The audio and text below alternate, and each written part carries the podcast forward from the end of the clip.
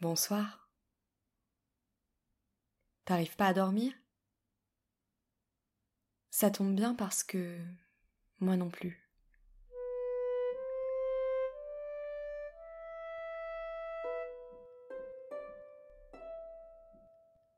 On est allongé dans un immense bac. Autour de nous, il y a des rouleaux de tissu qui ont l'air de peser plus d'un kilo chacun.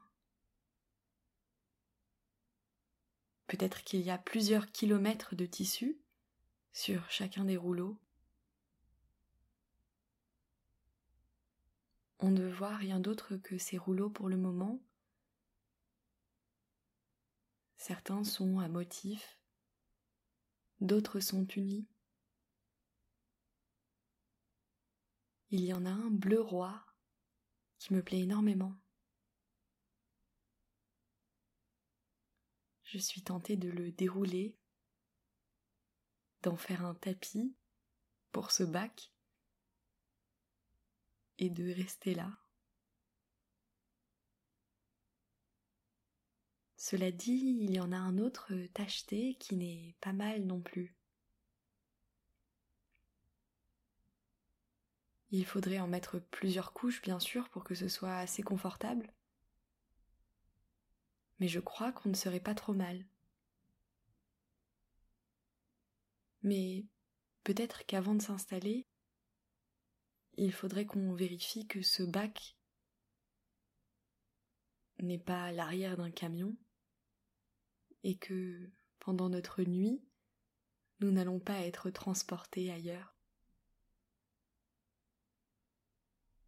Je m'appuie sur certains des rouleaux pour me mettre accroupi, puis debout, et je pose mes mains sur le rebord du bac. Toi aussi, tu es debout maintenant,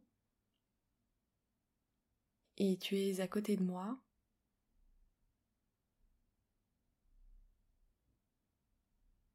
Il y a d'autres bacs immenses qui doivent eux aussi contenir des rouleaux de tissu. Et puis un immense entrepôt. Il y a l'air d'avoir plusieurs pavillons, c'est peut-être un hangar. En tout cas, ici, je crois que c'est la salle, l'aile du pavillon, où il stocke les rouleaux de tissu. En déplaçant un ou deux rouleaux. On peut atteindre debout le haut du bac et puis l'enjamber, se tenir des mains pour se laisser tomber doucement et sortir du bac.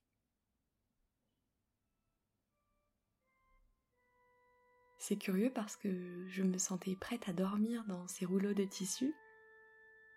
Mais maintenant qu'on est sorti du grand bac et que je vois bien que ce n'est pas un camion, j'ai pourtant envie de savoir où on est. On pourra toujours revenir tout à l'heure mais j'aimerais bien qu'on fasse un petit tour avant. Il y a des grandes portes ouvertes sur le mur de gauche et sur le mur de droite, comme si nous étions un espace entre deux espaces. Et pour commencer, j'irai bien voir ce qui se trame à gauche. On traverse le hall jusqu'à cette porte. Et cette nouvelle aile du pavillon ou ce hangar, cette partie de l'entrepôt que l'on découvre, n'a rien à voir avec celle où l'on se trouvait. L'espace est rempli de machines qui sont toutes en mouvement je ne repère personne qui soit chargé de les superviser. Peut-être que c'est à nous de le faire. À nous de vérifier qu'aucun fil ne se brise. À un bout de la chaîne, il y a des sortes de mottes de coton qui coulent de manière régulière dans une grosse machine. Et de cette machine sort une texture curieuse, comme de la barbe à papa de coton. Je suis trop tentée d'aller toucher cette drôle de matière qui n'est pas du tissu, mais qui deviendra du tissu.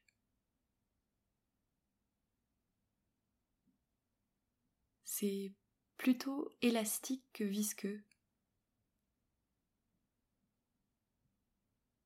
Ça n'a rien de commun avec les modes de coton, qui étaient plutôt sèches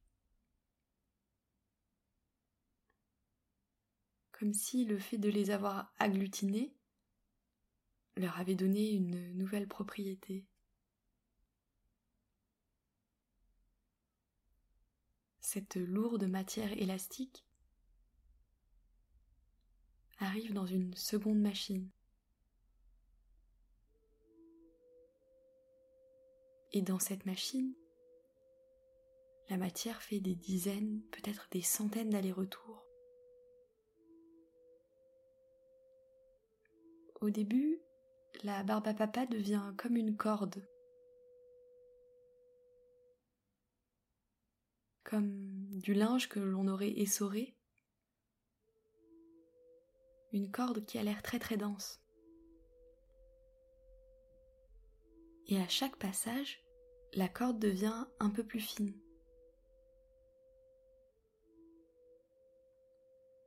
Je crois que rien ne se perd dans la machine. C'est seulement que la corde s'étire, s'étire et s'étire.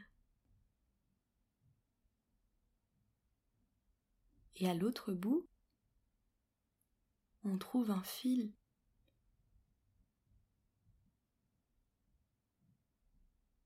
Fin que l'on pourrait pincer entre deux ongles. Il est encore plus fin qu'une corde de guitare.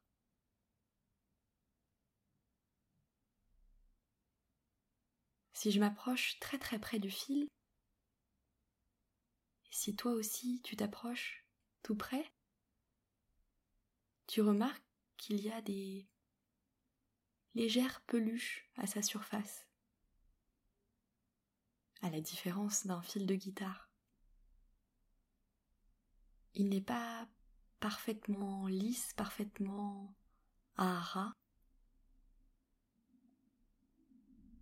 La motte de coton que l'on voyait tout à l'heure continue à s'exprimer, à déborder du fil. On suit ce fil jusqu'à une nouvelle machine où il est assemblé à des milliers d'autres fils. Certains sont à l'horizontale, d'autres à la verticale. et le tissage se fait par un balayage régulier à 90 degrés d'un bras de la machine sur l'autre bras de la machine.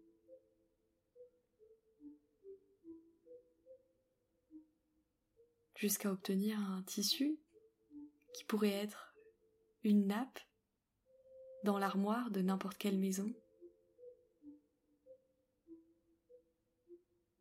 mais il reste pourtant encore des machines, des étapes. On ne le met pas tout de suite en rouleau. Il ne va pas rejoindre le bac où on était installé tout à l'heure.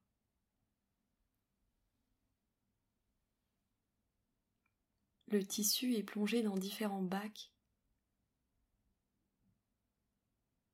On dirait que le premier est un bac de colle. peut-être pour enlever les peluches de la surface du coton.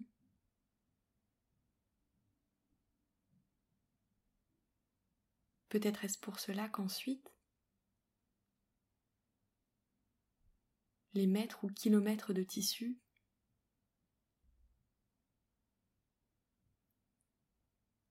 arrivent dans des machines à laver immenses dans lesquelles on pourrait se cacher pour dormir si elles n'étaient pas en fonctionnement.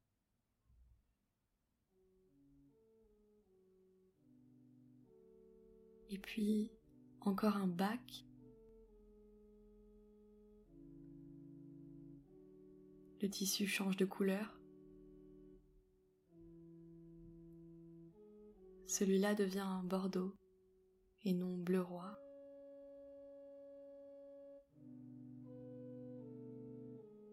Il semble ensuite que l'on chauffe le tissu, mais je ne parviens pas bien à voir l'intérieur de cette machine.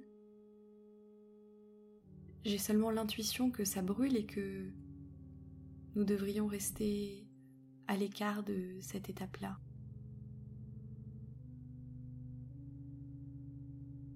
Enfin, d'immenses bras articulés de métal déplient le tissu, le secouent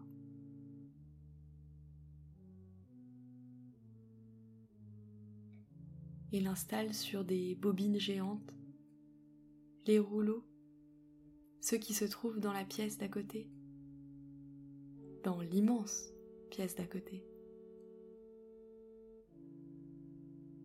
On s'éloigne à pas discret, comme si nous avions peur de déranger les machines, qui elles ne dorment pas mais travaillent.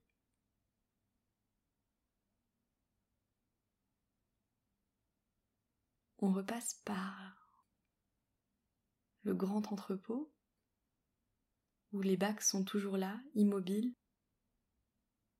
Ils nous attendent.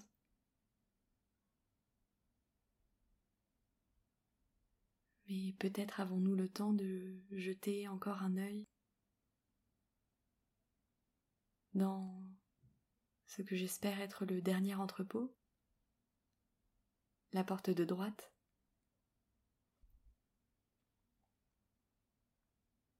J'ai le sentiment que cette pièce est encore plus grande que les deux autres. Elle grouille de travailleurs, de machines à coudre,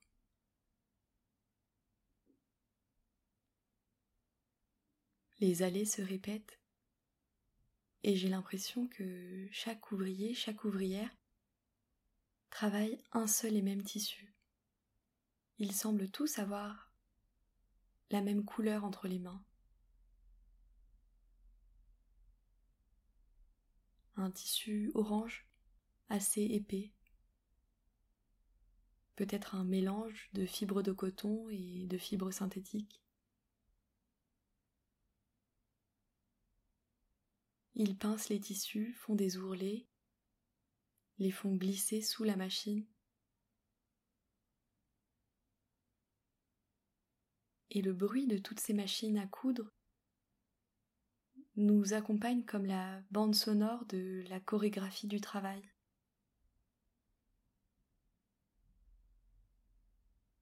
Tous ces gestes techniques réalisés par les ouvrières et les ouvriers nous semblent gracieux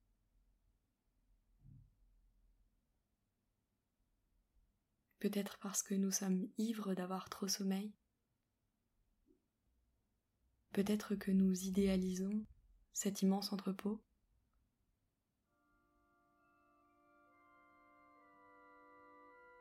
Il y a une ouvrière qui se retourne et qui nous adresse un sourire. Une autre dont les cheveux sont retenus par une pince à fleurs.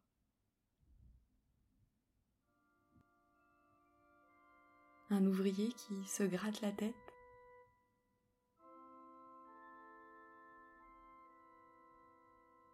Je ne sais pas si nous les dérangeons, mais je ne voudrais pas rester là à les regarder travailler. Peut-être qu'on pourra leur donner un coup de main après s'être reposés dans l'un des immenses bacs.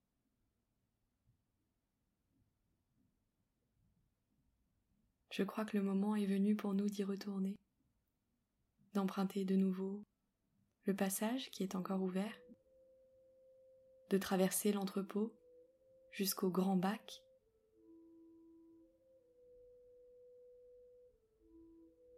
de se hisser en s'appuyant sur quelques cartons trouvés là,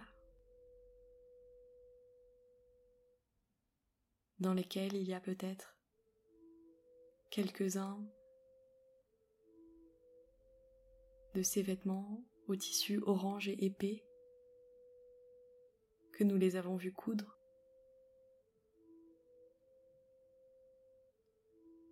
On escalade et on se laisse tout doucement tomber parmi les rouleaux de tissu.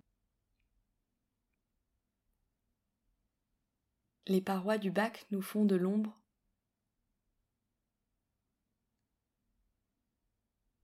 Je déroule légèrement le tissu bleu roi. Toi aussi, tu déroules celui qui a ta préférence. Chacun, chacune de notre côté, nous en mettons quelques couches pour s'allonger confortablement. Et alors qu'on entend encore au loin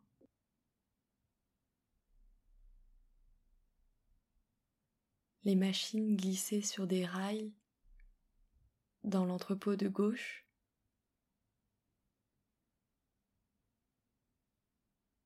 Et le cliquetis des machines à coudre, guidées par les ouvrières et les ouvriers, dans l'entrepôt de droite. Je crois que nous sommes dans les conditions parfaites pour se dire bonne nuit.